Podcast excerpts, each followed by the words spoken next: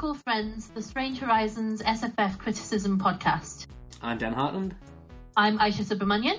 Uh, it's been several months since the last episode of this podcast. Some of our listeners will know that Maureen Kincaid Speller, with whom we started this thing, passed away in September of last year. This episode is being released as part of a special memorial issue at Strange Horizons, where the two of us, with Maureen, have been reviews editors since twenty fifteen. Back in twenty eighteen, Maureen and I took part in a long conversation with Jonah Sutton-Morse for his podcast, Cabbages and Kings. That episode was never actually published, and Jonah was kind enough to dig out the recording for this special issue.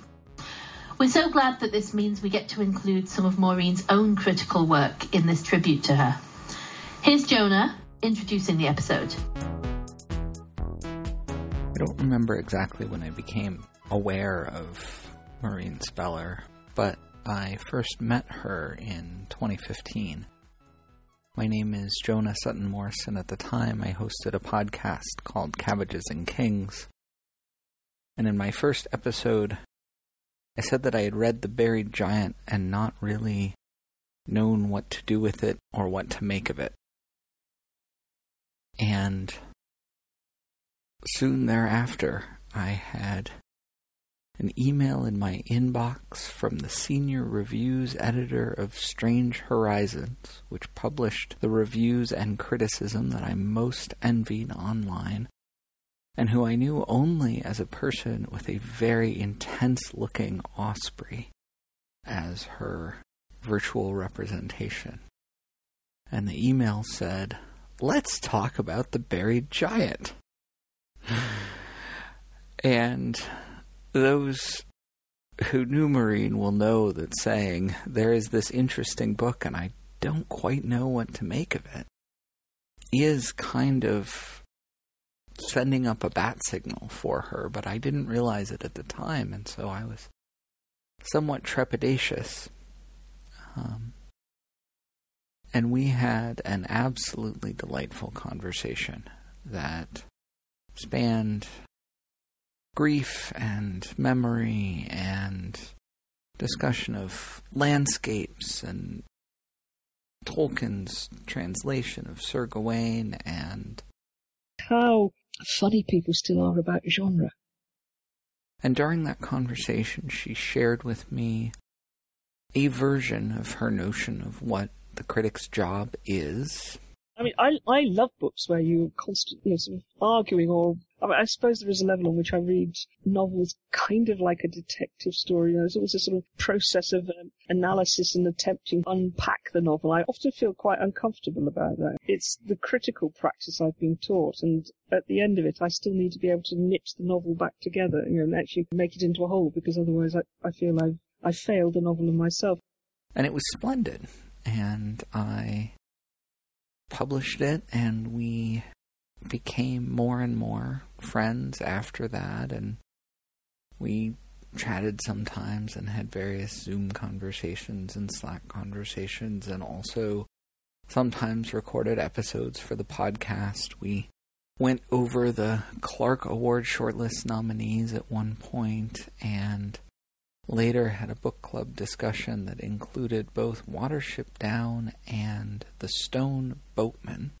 And it was wonderful, because Maureen was wonderful, and what she loved, as far as I could tell, above all else, other than maybe taking care of the cats and Mort's escapades, was talking about books that were worth talking about with other people who wanted to talk about books.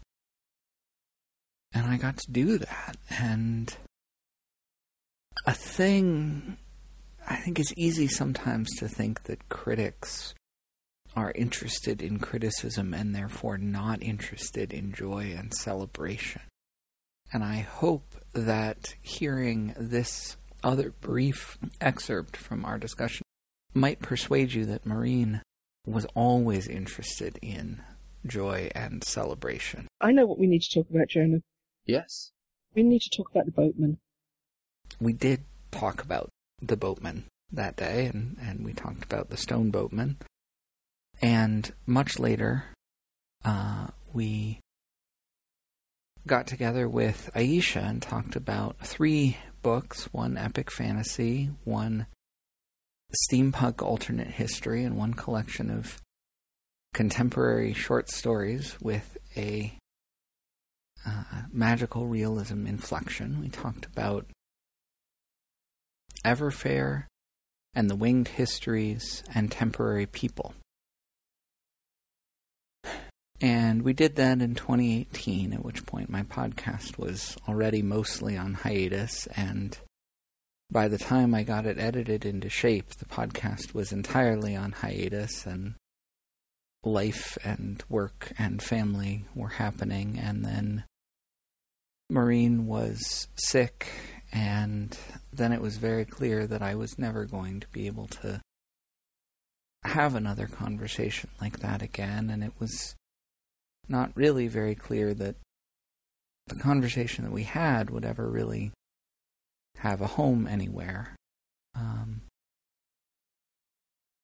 but it does, and I'm very grateful to Strange Horizons for making the space to include this recording, which is a little over an hour of Maureen getting to talk about books that were worth talking about with other people who like talking about books. And I hope that it may bring you as much joy as it brought me.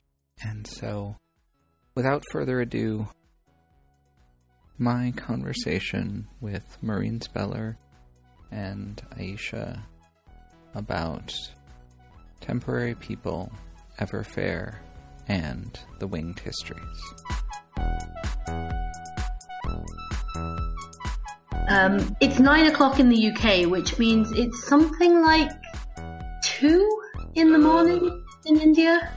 At two o'clock is about the time Mort will decide it's um, time for another meal or something and come in and wake Paul up. Has been having very interesting sleep schedule recently, and so yeah, yesterday it was one in the morning climbing into bed with us. Yeah, it's, it's kind of engaging when it's a cat, not so much possibly when you're uh... I mean, it's cute every once in a while, but I was thinking maybe Aisha, this this feels like it's sort of right up your alley, so I was I was thinking maybe we could start with just a little bit of musing on empire and violence and colonialism, and whether you saw threads there that you found particularly interesting, and maybe you could you could kick us off a little bit with, with what you saw between the three books. When I picked Temporary People, I wasn't expecting it to have exactly the same links to the other two books as it turned out to do. But with all three, I think the thing that really stood out for me was the sense of these quite polyphonic narratives in telling the story of a people. And obviously what a people means changes depending on which book you're talking about. Um, sometimes it's a subgroup within a nation, sometimes it's the story of a nation, and so forth. But it felt to me that all three books were really interested in multiple voices and in putting those things together into some sort of larger narrative in very different ways as it pans out, but... But those were some of the things that I found really important. And obviously with Everfair and The Winged Histories, the way that that is interpolated by empire is a lot more obvious, in that Everfair is written within a history that we recognise and understand, and um, The Winged Histories is about an empire that says it's an empire and is very clearly thinking of itself in ways that we recognise as imperial. I don't know that that's necessarily true of Temporary People, but again, there's still so much to be said about power and who wields it and nationhood and also citizenship. I'd also like to pick up the point of the sort of polyphony of voices. The first time I read Everfair, I had a certain amount of trouble getting to grips with it. And until Aisha raised it just now, I hadn't really thought about um, the way in which it occurs in Temporary People and also in The Winged Histories. I'm wondering now if the idea of sort of the polyphony of voices is is a condition. Uh, can a novel actually successfully discuss uh, topics you know, such as empire uh, and colonialism if it doesn't actually use that polyphony of voices? So I shall leave that there for us to think about.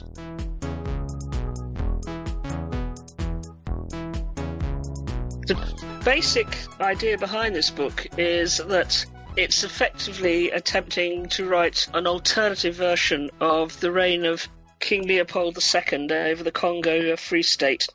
It's really quite hard to describe exactly what King Leopold the Second and his people did to the Congo Free State, but uh, I mean, if I quote from the beginning of the uh, novel, The Historical Note, the exact number of casualties is unknown, but conservative estimates admit that at least half the populace disappeared in the period from eighteen ninety-five to nineteen oh eight. The area thus devastated was about a quarter of the size of the current continental United States. Millions of people died. As I said, I've been particularly interested in this, having read Hochschild's book. It's a pretty grim read, unsurprisingly, but also intensely moving, the way he sort of explores uh, what went on and writes about it. I, I found it very powerful when I first read it. But what I was also interested in, uh, I have this kind of love-hate relationship with steampunk. I'm still not quite sure what steampunk is for, but I was interested in the idea of actually t- tackling a historical issue like King Leopold's reign over the uh, Congo Free State and trying to write an alternative version of it in which King Leopold was defeated. And in the end, I actually I found that the, the steampunkiness of it was much more subtle than I'd expected it to be. I think I've just read some of the steampunk I've read has been sort of lavishly, um, how can one sort of fondling the machinery. In a narrative, yes. uh, in a narrative sense, it dwells so much upon the machinery. It doesn't actually think about the ways in which one might use technological developments. The first time I read it, I was not very sure what she was actually doing with the narrative structure. Having come back and read it again, my head is in a better place for dealing with this. One of the things she does is to actually go from somewhere in the mid, uh, actually starts off in eighteen eighty-nine, but goes all the way up to pretty much uh, nineteen sixteen, which of course in our world is part way into the First World War. And although there is something that's analogous to the First World War in Everfair, it all turns out rather differently. But what I was very struck by was the way the narrative was structured as a, a series of almost snapshots dipping into developments, and so we sort of drop back in each year or over a period of months and see what's going on, but it does not actually engage in lavish explanations. It's left to the reader to put things together. You know, there's a series of glimpses, uh, which I actually found very, very interesting because it makes me work as a reader, but it also means that the novel is actually able to cover a fairly broad range of not only, you know, sort of period of time, but also multiple viewpoints and a lot of different issues. And it's sort of left to the reader to sort of actually think through and work it out for themselves. It's quite surprising, actually, in that I think it's very quick fire in one way, almost the same kind of technique you find in certain kinds of uh, thriller writing, you know, sort of kind of boom, boom, boom, moving on to the next thing. But spread over a period of time like that, you're sort of dipping in and out. You're able to see how people's attitudes change or don't change. But what I particularly liked was the ways in which she was um, exploring multiple you know, sort of approaches to, I suppose, what we'd call uh, issues of diversity now, but also micro-racisms, you know, the way that people regard themselves on the one hand as, I suppose, what we'd say now as woke, and on the other hand, they've got all their little prejudices that they can't quite bring themselves to address. The more as I've read on the second time, the more excited I became with the whole thing, you know, seeing how it fits together. It's so beautifully done. Yes, I felt like this definitely rewarded a second reading, in part because I struggled with finding a sort of coherent shape to the second half of it the first time through, and I think the second time I was more conscious of sort of the project and what was being shown, and that it wasn't the story of Everfair the nation state as I had initially imagined. But I'm going to put a pin in that for a minute and say, Aisha, what resonated from what Maureen said for you? I think um, one of the things that you said, Maureen, about the the number of things that it manages to touch on because of that format was really important to me when I was reading it. A couple of years ago, I reviewed a book by, bizarrely, Kevin Costner, which was I remember a, that. Which was a sort of pastiche boy's own adventure novel thing set during World War One, so really quite close in time to this, that had many issues, to put it mildly. But one of the things about it that I really enjoyed and that I kept coming back to and thinking about was the way that novels set in imperial contexts are able to be so big in terms of their geography, mm. um, in part because they've got that sort of imperial superstructure that makes a really obvious link between what's happening in this corner of the world and what's happening in this corner of the world. And I think that that aspect of its setting is something that Everfair really uses beautifully. You've got these wonderful shifts both in time and perspective and in geography. You've got things happening in Britain, you've got things happening in France, and they are directly relevant to what is happening in and around Everfair, and Everfair in turn affects what's happening in those countries. It's one of the things that I think we lose in the twentieth century, and it, it is good that one of the reasons we lose it is decolonization, obviously. This is not a plea for empire to come back. um, but I think that that sense of the bigness of the world is something that a science fiction writer is in a really good position to mm. exploit. It's just that sense of how lots of things come together and fit together and bump up against each other. And just the, the amount of research in this is incredible. Yes, it wears its research very lightly, I think, in some yes, ways. It does. It just feels like deep, vast knowledge. Mm.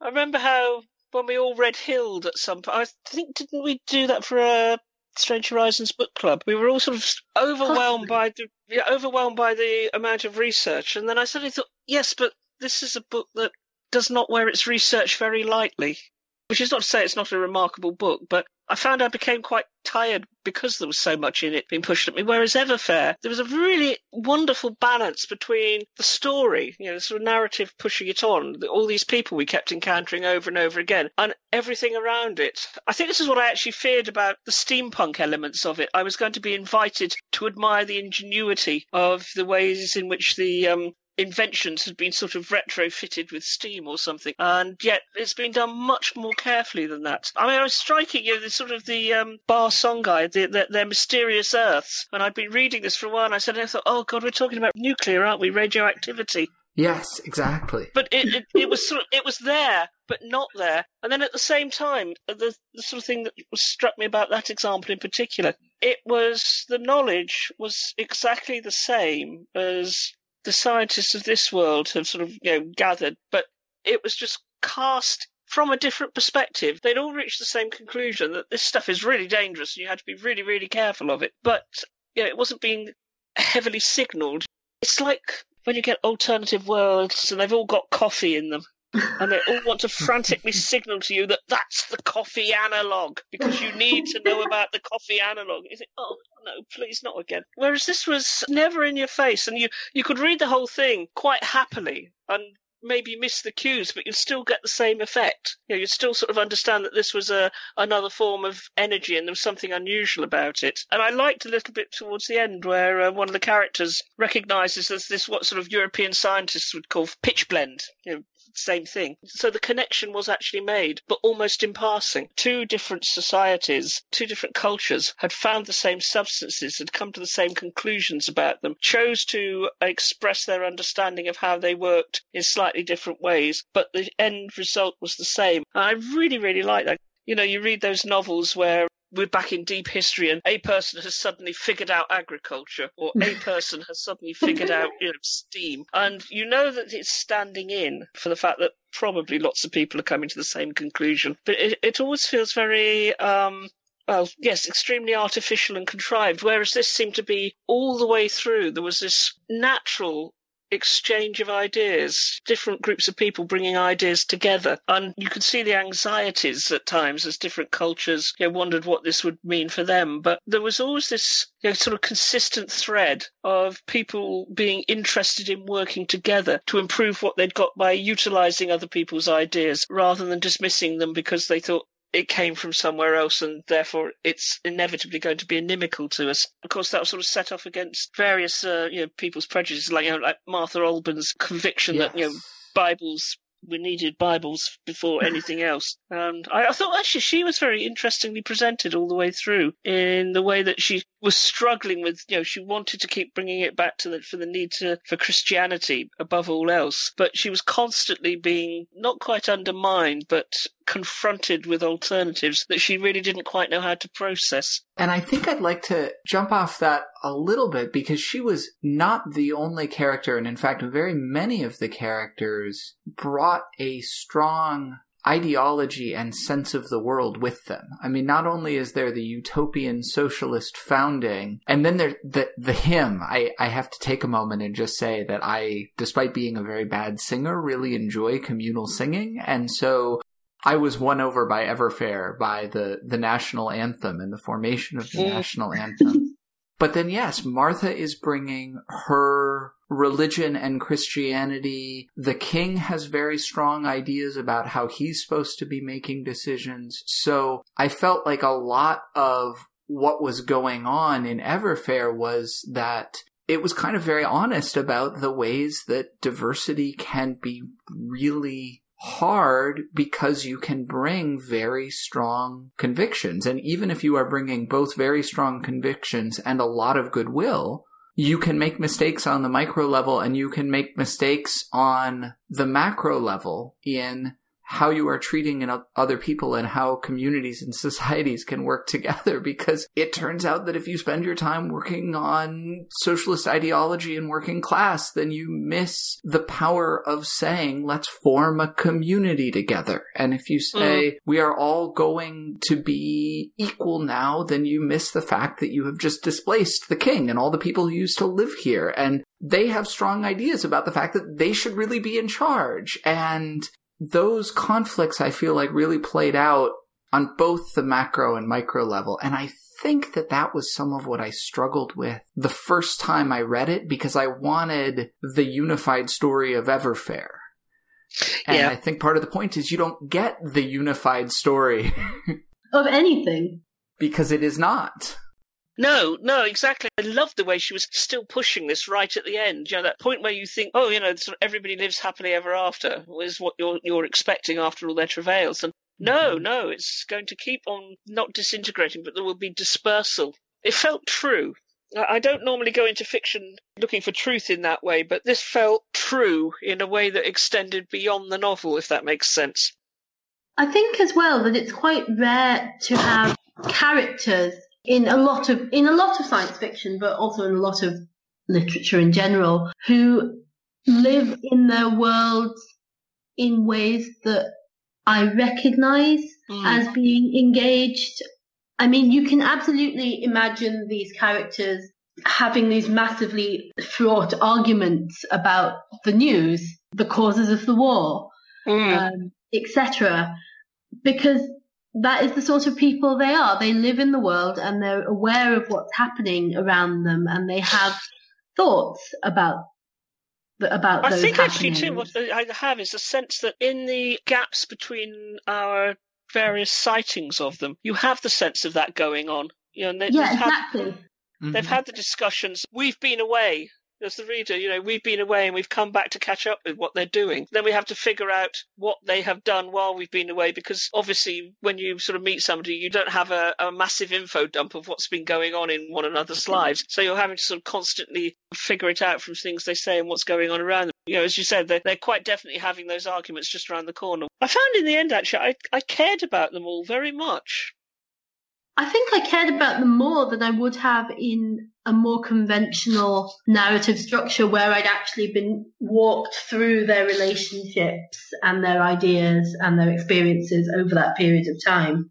it's interesting to actually be able to contemplate what they're trying to do as individuals, and they're all sort of driven by the same sort of earnest conviction that they're doing the right thing. Yeah, there's actually very few people you meet in the story who are outright outrightly bad. Um, you know, possible Thornhill the assassin. Yeah. But very, very few of the other people are actually sort of bad people. They're all very focused and motivated, but they, in some instances, are so focused on the one thing, um, I mean, like Martha, that they don't actually find it very easy to, um, you know, sort of see anything from anyone else's point of view. I mean, in a way, actually, I find the same of, uh, of Daisy Olbin. You know, she's still at the very end, fretting about the fact that Wendy and Matty might actually marry, you know, and, oh, you know, this, this, this would be too, too terrible. And you think, have you not learned anything during this? And I think, no, you haven't really, have you? This is your going to be your persistent prejudice. Whatever happens, you're not actually going to be able to dig that one out. You're not going to be able to deal with that. And fortunately, they appear to live happily ever after without uh, sort of interfering. It's like your gently racist mum or your gently racist auntie, isn't it? You know, you think, oh, what do I do? There's a really beautiful moment that is quite near the end where um, Daisy once again brings up her whole plan to have a day to commemorate Jackie. That once again, and again, you you get that you get the feeling that this debate has been going on a lot more off the page as well. Mm. But once again, that is not in favour for obvious reasons. And then there's a moment where Lizette is just feeling utterly defeated by the fact that Daisy is never actually going to get this. Mm. Yeah, there's this lovely bit about um, where Lizette sobs inwardly with the fear that there would never be anything more between them than these meetings fraught with the sight and scent of love, but not its touch. And it's just that that thing where they everyone means so well and everyone is trying so hard, but there are some ways in which these people are never going to be able to to fully understand each other and fully come together and fully commit to each other. Mm. And it's both completely understandable and just deeply tragic.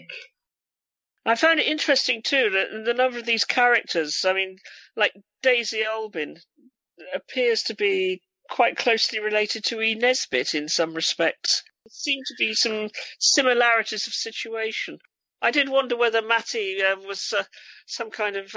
I wasn't quite sure who he might be, but um, I had a sense I was supposed to know who he was in another world. The, the obvious one is Thomas, the Reverend, who is some form of George Washington Williams. Yes. But not, well, obviously, alternate universe. Yes. Yes, and it's, it's quite fascinating the way those little resonances... Did you notice, too, all those odd little sly references to Peter Pan? I noticed a couple. I don't think I not not that many though. Um, are yeah, there more? Sorry, um, there's White Bird, that thing that J M. Barry wrote. But he's talking later about Wendy La, and there were sort of other things I suspect are lurking in there. That um, so sort of this this interesting idea of also never and ever playing off against one another. And I may be going way, way too far now, but... No, but I really like that as a possibility. It's just quite intriguing, isn't it? Was there ever a more problematic concept than Never Neverland? I mean, of course, too, we've got all the sort of uh, the H. Rider Haggardy bit. Young George Olbin wanting to prove himself. You think, oh, this could turn into a disaster. He's going to try and sort of be Alan Quartermain or whoever. Thought about that bit... in part because one of the things that you that you keep getting with the Haggardy sort of book is the concept of little bits of Africa that are unexplored and still claimable. Mm. And the, the ways in which those books, that whole genre uses the geography of all of Africa to keep making more bits of it that can be imagined into new kingdoms. Because obviously, Everfair is partly writing back to writing back to that tradition, but also writing in that tradition. Well, shall we turn from Everfair towards a more realistic setting and one also grounded in real-world history? because I need help with Temporary People.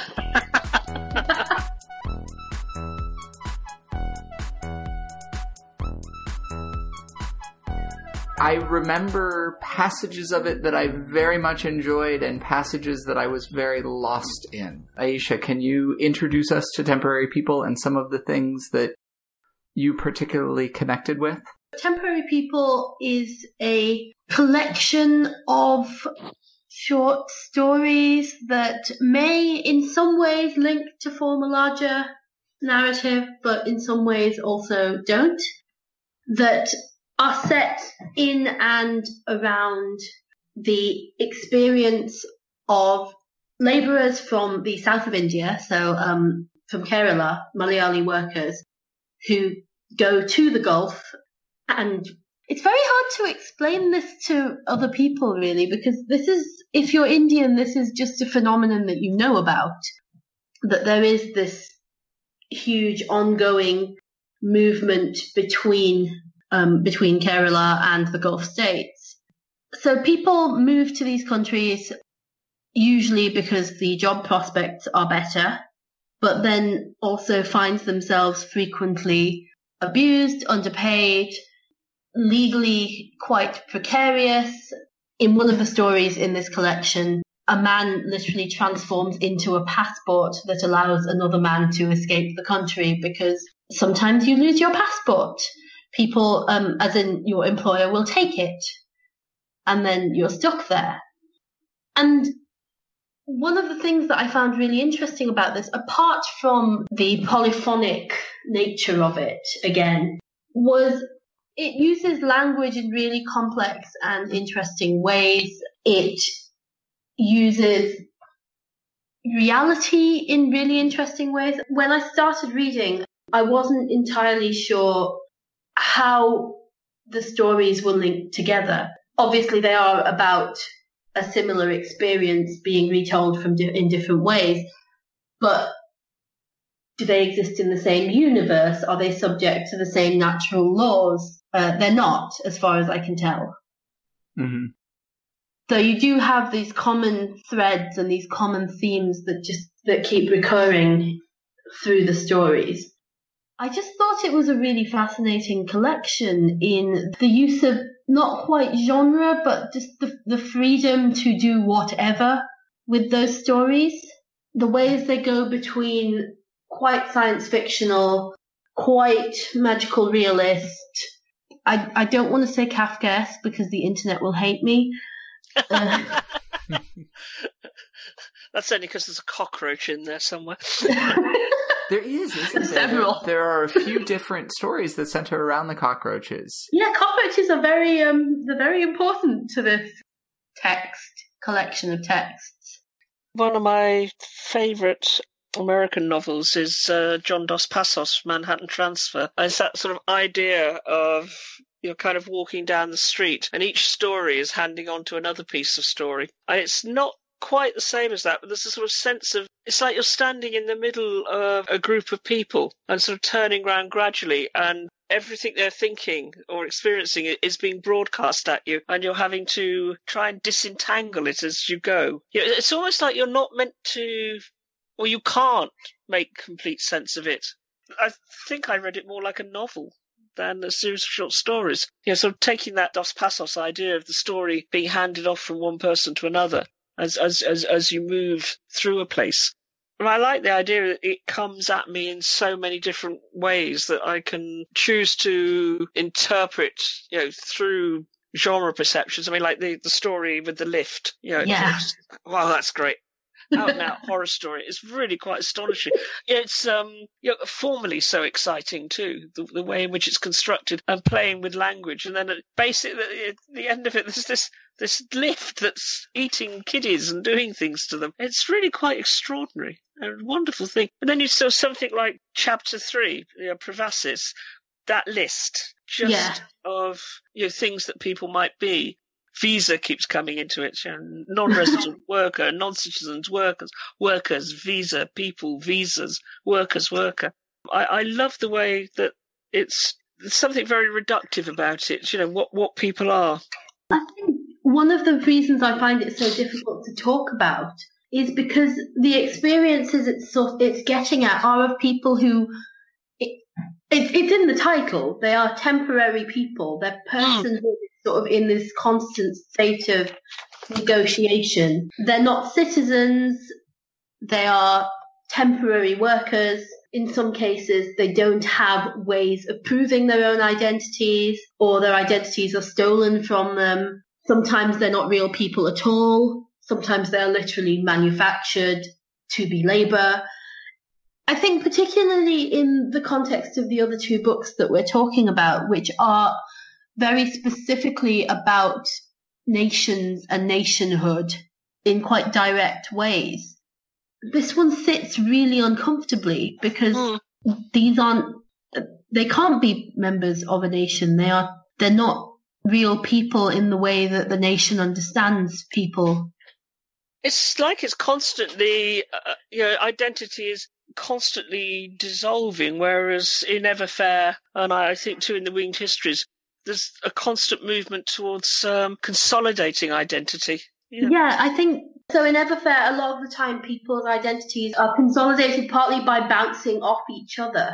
Yes. And in Temporary People, people sort of dissolve into each other. Yes. I mean, actually, one of the things that strikes me in various places is the informal support systems that exist. You know, like the um, story Birds, the one um, Anna Varghese worked in Abu Dhabi. She she taped people, specifically she taped construction workers who fell from incomplete buildings. Yes. And there's that sort of idea of, you know, she's been doing this for a long time, and she's got a developed a kind of little community about her, you know, around herself, and people will. She's involved, people know that she's the person to go to, the, the person who will sort of bring some help in some ways. And even there, the, the solutions and those and those support networks are very, they're about patching things up. Again, they're temporary. There's something really quite amazing about that story. I really, really like it. That's, that is that is an incredible story, and having that right at the beginning mm. is great for the book, but also it's just a really good short story on its own, as well as the way it stands in relation to, to the others. Yeah, I think it's actually some of these. I think if they were, if you took the, the, the collection apart, they they don't stand on their own, and they cannot stand on their own. And I suspect they're probably not intended to stand on their own. But there's various various stories, and that is one of them that that do, you know, they they have a life apart from it. It's like when you're the only child and you marry into a massive family, and this is great, I think. And then suddenly you got, who are all these people? You know, how how do they all fit together? It, it becomes overwhelming. You spend ages trying to figure out everybody's stories and how they how everybody is related to everybody else, and you probably never quite figure it out. And if you're at, if you're at like a wedding reception or something, they're all talking at once anyway. So again, you're just getting bits and pieces of what's going on around you. Yes, I mean, actually, that idea of a, a babble of voices, I think, is quite important for this one. The reader is actually put in a position where everybody contained within this um, collection has a chance to tell their story, and they all want to tell their story at once because they don't actually get that chance very often. So the, the reader becomes a kind of captive audience, and everybody's vying for the reader's attention. Does that work? That does that does I sort of work. Very yeah. much, yeah. One of the things it reminded me of was a book that I read and sort of evangelised about that was both unavailable in most of the world and completely impenetrable. So almost no one actually took me up on this. But um, there was a book by a, I think, Bangladeshi Canadian writer called Khalid Islam, called Fire in the Unnameable Country. And it's in some ways very different to Temporary People in that it, it's mostly one person's narrative, though with many, many caveats. But it's got the same sense of being about a particular experience and trying to tell that experience in ways that are quite slanted, quite metaphorical, quite unreal, and also in the sense of the languages it plays with and the ways the ways that knowing the languages in question enriches your reading of the text. Yes. Because I know that there's definitely a there's.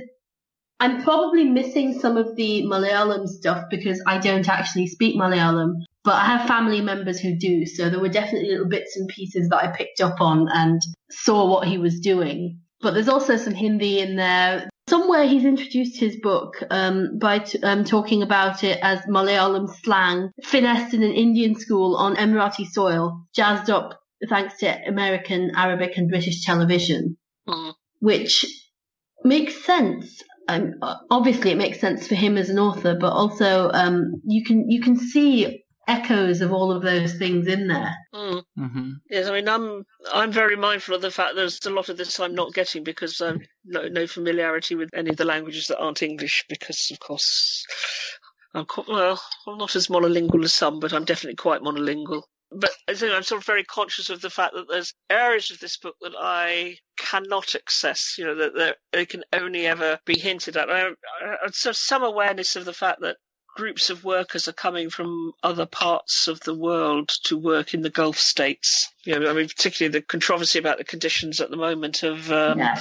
workers um, building the stadiums for the World Cup. Yeah, that was one of the things that really did make it to international news. Again, that drops away, doesn't it? You know, it's it's there for a little bit, and then we think, what's happening to these people?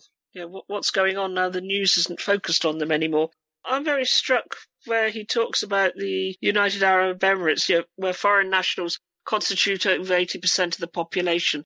It is a nation built by people who are eventually required to leave. One of the stories is specifically about requiring people to leave, right? Yeah. There's one where the idea is, is everyone is going to have to. It reminded me terribly, in a way. It was almost like it was a riposte to the Ray Bradbury story, the title of which is, I'm now blanking on, but in the Martian Chronicles, where all the African Americans take ship um, and they all uh, go to Mars. I think they go to Mars. And there are people trying trying to stop them. And there's a sort of glorious moment where it doesn't matter because they are all going to go together and everybody's leaving. And it's almost like it, it's kind of riffing off that, but at the same time, they're not leaving because they want to leave. I'm sort of struck by the thought, what is the, the end effect, you know, the net, net effect of that departure, the effect it has on those left behind, or sort of suddenly they've got to do the things themselves. There is nobody there to do it for them. You know, I, I find something quite interesting about that, that idea of, of mass departure and what it actually says, you know, for those who are left behind and are having to sort of face the effects of the choices and decisions they've made about how the country's going to be organised and uh, you know, put together. I mean, literally put together. I've, I've just opened that story, Chapter nine, Akbar Exodus, but I've just opened it and and opened it at the page. A reporter from the B B C puts the spokesman on the spot. Our understanding is that many of these men came here in the seventies. Will the government acknowledge their contributions before they leave? Oh, my God. And I'm just like, yeah, exactly. Um, this is Windrush, right? Yeah, yes. it, it does. It, it, it feels that way. It, it wouldn't have occurred to me when I was reading it. But um, this week, it's very hard to think of anything else. Yes, very much so. I'm old enough to sort of remember some of the groups of West Indians coming to Oxford. You know, I mean, I was quite little, but I remember how they were sort of, they, they, there were a lot of them in Oxford were um, bus drivers, and uh, we still had conductors in those days. So we had bus conductors. So we had all these um, these guys, you know, sort of with uh, different accents, you know, collecting the bus tickets and selling the bus tickets and things like that. And they're very vivid in my childhood. So I'm sure they were in lots of other places as well, but they were there, and I, I just cannot believe now. But yeah, that really, really does resonate. It it really does. It's just, again, I think one of the things that drew me to this were specifically questions of citizenship and precariousness and the, and immigrants in, and their precarious positions legally and in every other way. At the point when I... When I suggested that we read this, I wasn't entirely sure whether when we talked about it, I would be in the U K or in India.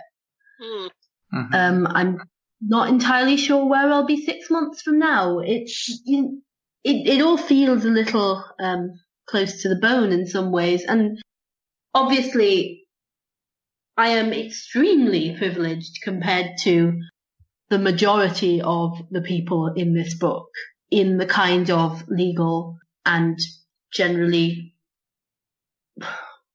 what are what does one call um, paperwork apart from legal? I think it is an ideologically freighted term, no matter what one ends up choosing. Exactly. Well, I'm actually going back to Everfair. Well, that's one of the interesting things there, the ideological freighting of the whole thing.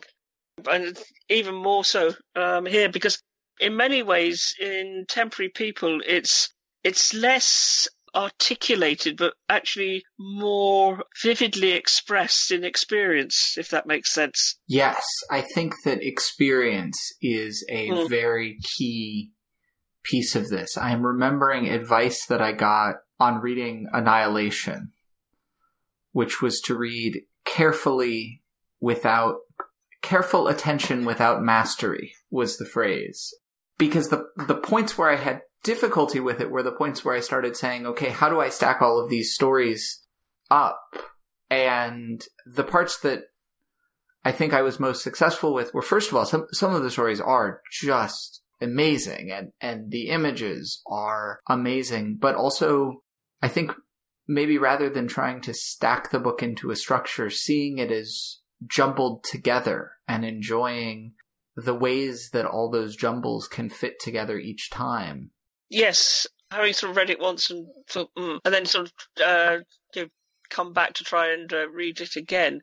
Uh, I, the second time I read it, actually thinking, I have just got to let this wash over me. I have to let it sweep me away and um, sort of carry me on the tide of the words and images and um, see what I, I have with me by the time I get to the shore. And then if I do it again, I'll I'll bring different things with me. And those are the things that are going to be most important to me at that particular moment. I want to mention, though not necessarily talk about it, because I don't know that I have much to say about it, the moment in one of the stories, sort of midway through the first part, I think, where we discover the the attempted creation of this sort of subaltern nation state, that mm-hmm. we discover that they have an anthem and everything, partly because the other two books that we're talking about do think about nation states, and also because in this case the nation state gets shut down quite quickly. But um, it was just very pleasing to me when I was reading it to have that sudden thread pop out. Oh, and I also want to mention the story where the tongue runs away. Yes. Because I've talked about the use of language and the, the the playing around with multiple languages and so on. And I think that particular story literalizes so much of what's happening in the other stories and is just completely brilliant to read.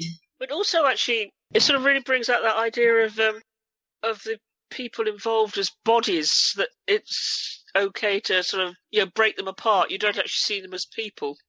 It's like at the beginning, you know, um, Anna Farghese is taping people back together. Yeah. And when the tongue runs away, it's this sort of vivid expression of the fact that these, these people are just a series of parts. Well, also that early story where the three men run away and they turn into a man, a passport and a suitcase. Case, yes. So there's, there's just a lot in it, and some of it is honestly quite brilliant. Yeah, I mean, I, I don't think it's an easy read, but I think it's a very rewarding read. And again, it's much more overtly even than uh, than Everfair, inviting you to look at the structure of narrative as well, test your expectations of a narrative, what a narrative should be. And I'm, I'm always up for that.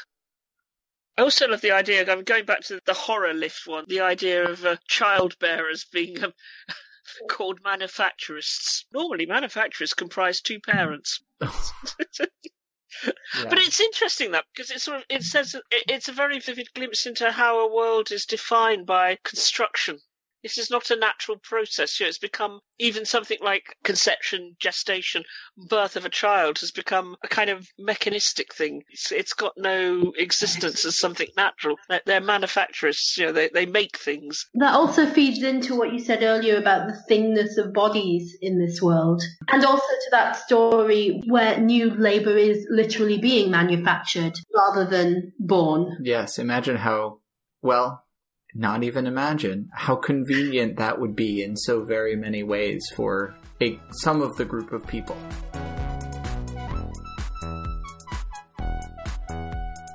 All right, I think I'm going to turn us to The Winged Histories, which is Sophia Samatar's second book in the world of Alondria. And it is a story of four women during a war, and I think it's the same war that we saw in Stranger in Alondria. I think so, yes. There's Tav, the swordswoman, who uh, is very closely related to the Emperor and runs away to go to go be a soldier. There is then Tialan, who is the daughter of the priest of the stone and grew up in the palace, but very, very isolated. There's Saren, the singer and the poet, who is in love with Tavis for a while. And then there is Siski, Tavis's sister, who uh, went off to fall in love, and then um, that, that didn't work out as she had planned. And I have to admit that the first time I read this, I have a very vivid memory early on of reading, and I was reading, reading The Winged Histories sort of in... in Trump had been president for almost a year, and yet it still felt like in the wake of, of him coming to power. And Tav is coming to grips with the fact that she has lived a very privileged life in an empire that she has come to not want to be part of, and in fact lead a rebellion against. And that's complicated. Like, she she lived this life of privilege. She has lots of like nice memories, and also the whole thing is sort of crumbling and coming apart, and that is very difficult for her. And I was feeling like I have lived a privileged life in something that I am increasingly becoming aware is a very dangerous and harmful empire, and many things are coming apart, and that's very hard for me. And I was reading The Winged Histories and seeing myself in the swordswoman, and I fell in love with the book, and I enjoyed many other parts of it, and that is by far my strongest memory and reaction, uh, even, even having read it twice now. So I'm curious for either of you, what what do you what what clicked and connected for you? For me, there's there's little sort of incidents within all four narratives that suddenly just jump out and feel intensely familiar and real. So, for example, as you say, Tav is, on the one hand, one of the people most who benefits most by the empire as it stands. Um, her, but her breaking away from it also involves a huge amount of privilege. Her relationship with the other people who are breaking away from, who are trying to break away from the empire, um, involves a huge amount of, a huge disparity in power. And I just thought that that was really interestingly and, and complexly dealt with. The ways in which in which she does understand, to a great extent, the destructiveness of Alondria, but doesn't always fully understand herself within that, her own position within that.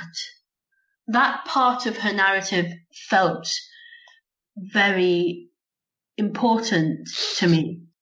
And then, of course, you get to Seren's narrative, where she calls out Tav a lot. Yes. Which is brilliant. And again, very upsetting, because once again, you've got, as with Everfair, you've got a romance that is disrupted or shattered or something by that inability for the characters to get past the power relations, which which they can't get get past. They, they, they exist within them.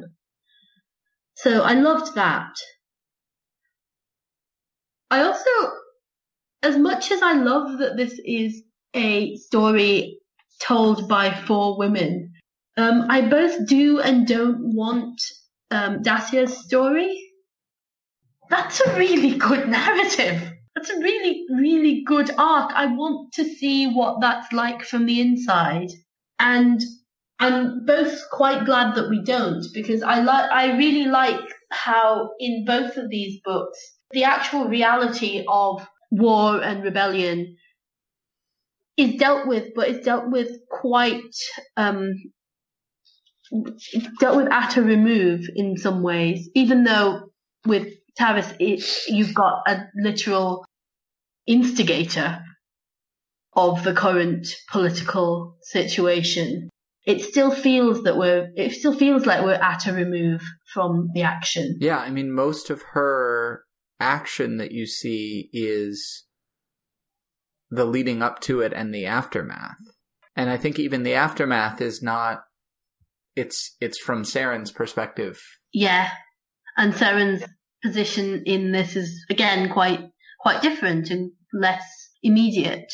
Yeah. I like that in some ways it is saying that sort of the, the least interesting part of the civil war that crumbles the empire is the civil war is, that crumbles is the, the empire. Civil war that crumbles the empire. It is instead the the the people that it happens to and the ways that it happens, and of course there are all of those those beautiful passages in Saren's section where she is rethinking how you tell heroic stories. That's just wonderful. I think the story that actually I find most interesting is, um, I mean, they're all great, but I'm very intrigued by the story of uh, Tierlon, Ephraim's daughter. Her story is so terrible in so many ways. You know, sort of, her father is a monster driven by his beliefs, which in the end, his entire life seems to be a disappointment to him. And she, meanwhile, has um, lost the uh, only person she's ever actually loved, and now at the end of it all she's sort of sitting there as the war rages around her, um, trying to figure out what she's actually supposed to do. You know, she's literally got nothing except um, what she's got from her father, who's, you know, spent his entire life pretty much oppressing her and trying to strip her life of any kind of pleasure, you know, in the name of uh, his his religion. I think what fascinates me so much is she's so static. You know, she's just sitting in her room waiting. And yet there's all this going on inside her head. And I think it's interesting, your comment that her father is kind of a monster is, of course, true. And also, it didn't occur to me very much at first because it doesn't occur to her. Yeah. That it would yeah. be very easy to describe this life from outside of her experience and see it as horrible.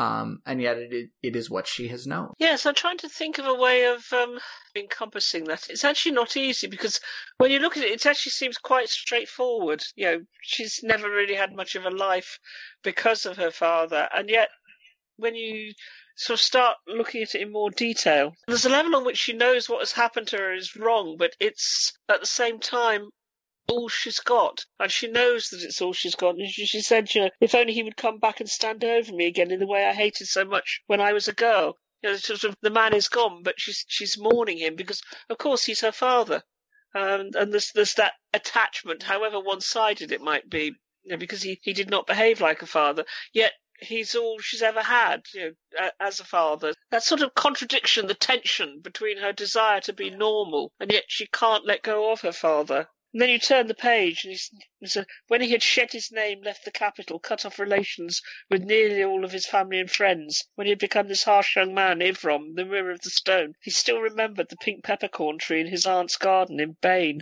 And you think, oh, you know, this, that terrible little moment of beauty locked inside him. Yes.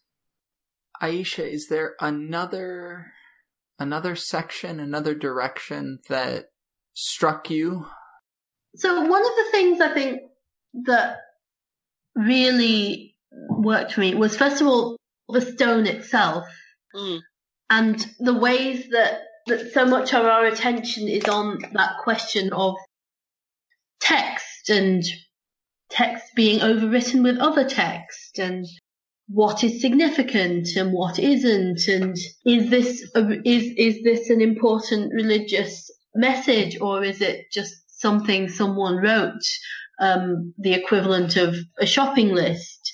So that that sense of meaning just piled up and interpretable, and the way that that bounces off the the other uses of text throughout the book.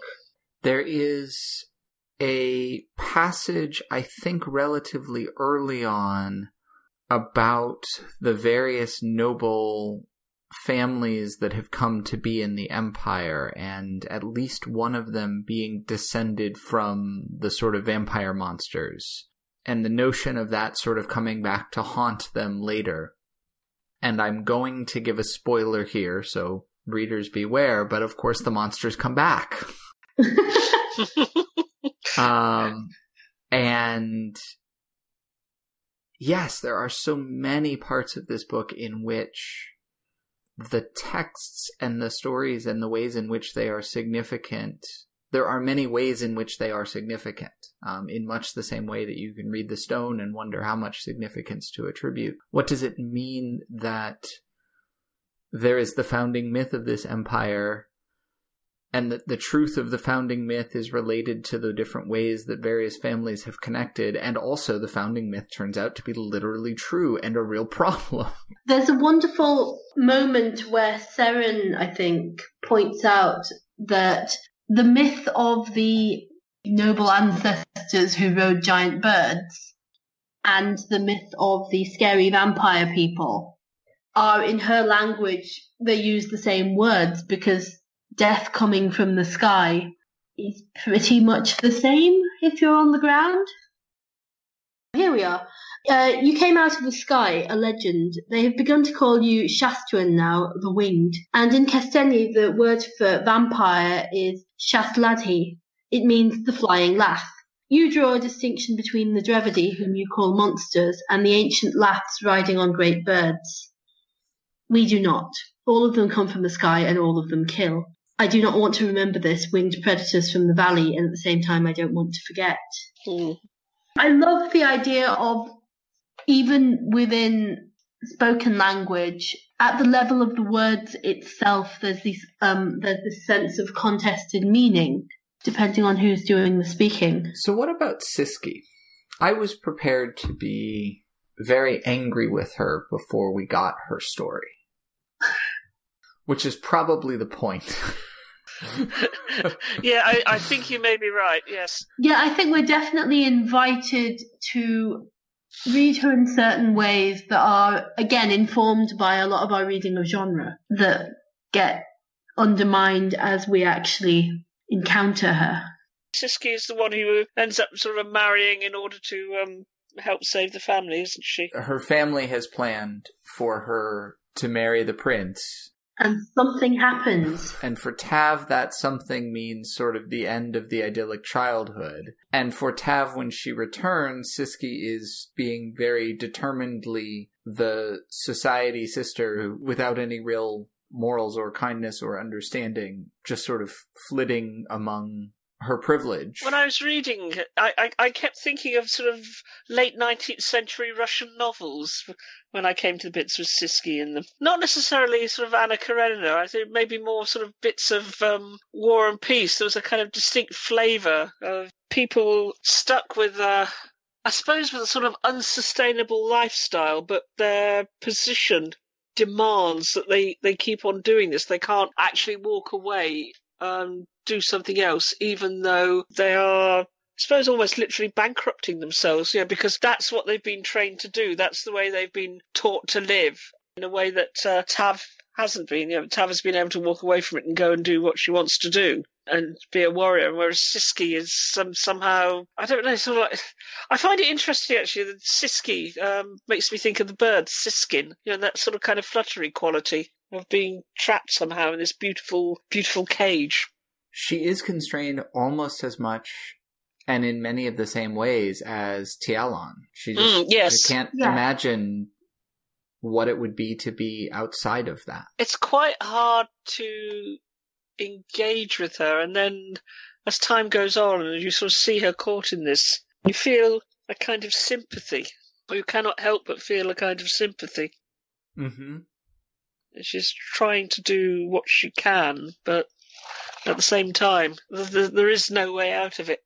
I think that when you see her from outside, so when you see her from Tavis's perspective, it's easy to think of her as being oblivious yes. of what's going on around her. And the minute you realise that she isn't, that she's well aware of what's happening, mm. mm-hmm. but isn't necessarily in a position to to do very much about it, mm. um, she suddenly becomes a much more sympathetic character. And also you start, there is obviously a period in between where she um, is quite a mess, but you also start seeing her um, using the rules of the world that she that she is trapped in, ways that are conscious and deliberate. Yes, that's the point when she becomes Anna Karenina, if you like. No, it's actually, I find it quite interesting when a novel is working quite determinedly in one area, and then you see these kind of these resonances with, you know, things you've read elsewhere. It reminds you that the um, things resonate across genres and how artificial those ideas can be. When I read this, it did speak very strongly to me of bits of War and Peace and indeed bits of Anna Karenina, and that sort of same sense of being caught in a system that is long past its, you know, long since ceased to have a, a, a useful purpose and to actually be viable. But people are sort of desperately um, continuing to perform it because that's all they know how to do. And there's the sense of inevitability that this um, this set of structures must pass. And do you sort of keep going right to the end, hoping you can maintain what you're used to because it is all you're used to? Or do you have the the strength and the, you know, are you forward-looking enough to be able to let go of it? And of course, the truth is, um, you know, whatever we're in, we we very frequently tend to cling to that with which we're familiar, even if it's no longer working, because it does actually, it's what we know. It's funny, Maureen, I'm remembering one of the early book clubs that we did, and of course, those also had, had fairly obvious resonances, and yet there was the certain amount of exercise of sort of, how do we make see if these books talk to each other? And I think that these three talk very directly to each other. And I think it is interesting, the point about the polyphony of voices, and I think also the ways in which they talk around power structures, in, in much the way that, that The Winged Histories is not actually talking about the war when it tells the story of the war. Or not actually telling the story of the war when talking about the war, because it's very much talking about the war. But I, I think that it's interesting to see those very similar techniques. And I think interesting, too, to see how they can be taken in such different directions as well. You know, the, how many different ways there are of talking about these kinds of issues, which um, I always appreciate. From a purely genre perspective, if you said you were going to read an epic fantasy, uh, a nineteenth century alternate history, and a collection of modern-day magical realistic short stories, you wouldn't necessarily be expecting them to be thematically coherent in quite this way. Mm. I know, and yet they, I think they, they, they turn out as, as a group to actually have a great deal to say to one another, which I, I think is really awesome. So it's, it's actually been very satisfying to read the three of them. Yes. I do wonder how I'm going to feel the next time I read an essay or I'm talking to someone who says, oh, yes, genre does this. Fant- fantasy is well equipped to do this. Science fiction manages that so well. Uh, because I think that one thing about these is that they they do sort of explode the myth that genre determines. More and more, the more I read, the older I get, I really don't think that. I think it's a useful way of exploring uh, practically any subject. You know, it's, it's a lens through which to examine a subject, but I do not believe anymore that genre does determine. It's, I still uh, think there are specific things and specific effects that genre, that particular genres can do that nothing else quite can. But yeah, I think in terms of actual subject matter, um, no. Well, thank you both very much. I have really, really enjoyed this. No, it's been an absolute pleasure. I've really, really enjoyed this. I've been looking forward to this for ages. I'm so glad we've been able to sit down and do it. It's great. I always enjoy a book club discussion.